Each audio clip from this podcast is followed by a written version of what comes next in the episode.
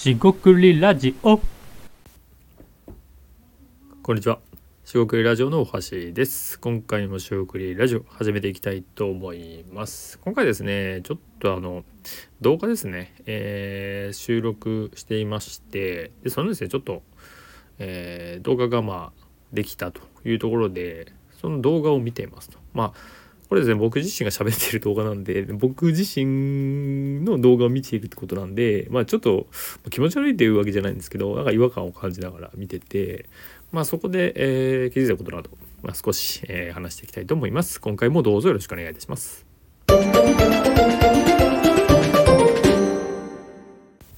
はい、四国ラジオの大橋です。今回ですね、まあ、動画を見る、まあ、自分の動画見るですね。これですね、あのまあ、自分の、まあ、この、えー、スタンド FM であれば、まあ、僕自身の声を聞くとかね、えーそういうのでもあるんですが、動画ですね、まあ、あの正直なところで滑舌がですね、こう、こう口がですね、こう今、意識して口を動かしてるんですけど、まあ、ナレーターとかですね、あの、えーっと、まあ、ラジオ DJ もですが、アナウンサーの人とかですね、なんか聞き取りやすい声で、えーすごいなと思いますが、まあ、それを置いといて、ま、ちょっと滑舌ね、えー若干悪いかなみたいなことも思いますがまあ喋り続けてね、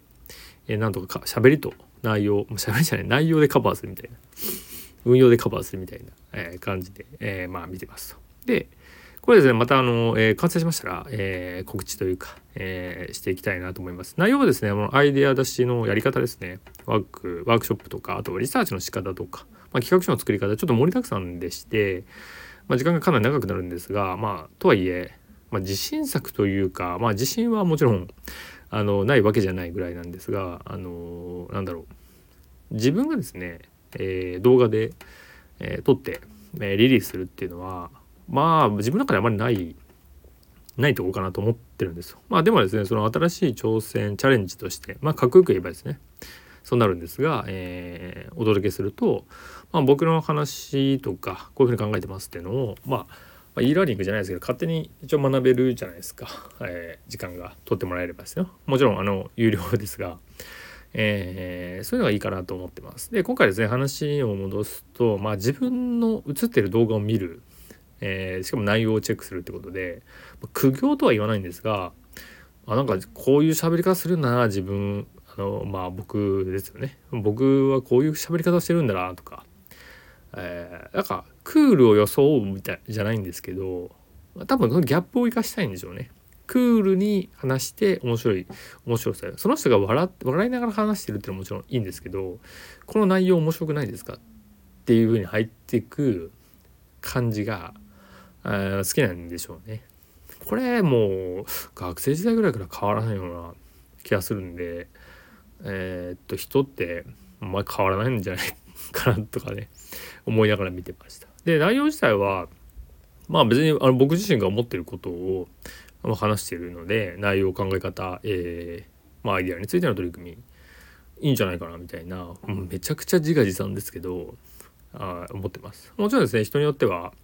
えー物足りないとか、えーそれはどういうことだっていうことはもちろんあると思うんですが、まあ、それですねもう動画がリリースされてまあアップデートできるか分かりませんが、えー次につなげていく、えー最初で最後にならないようにですねまあえーっとなんだろうなえーっとまあ自分がですね本当に考えてきたこと、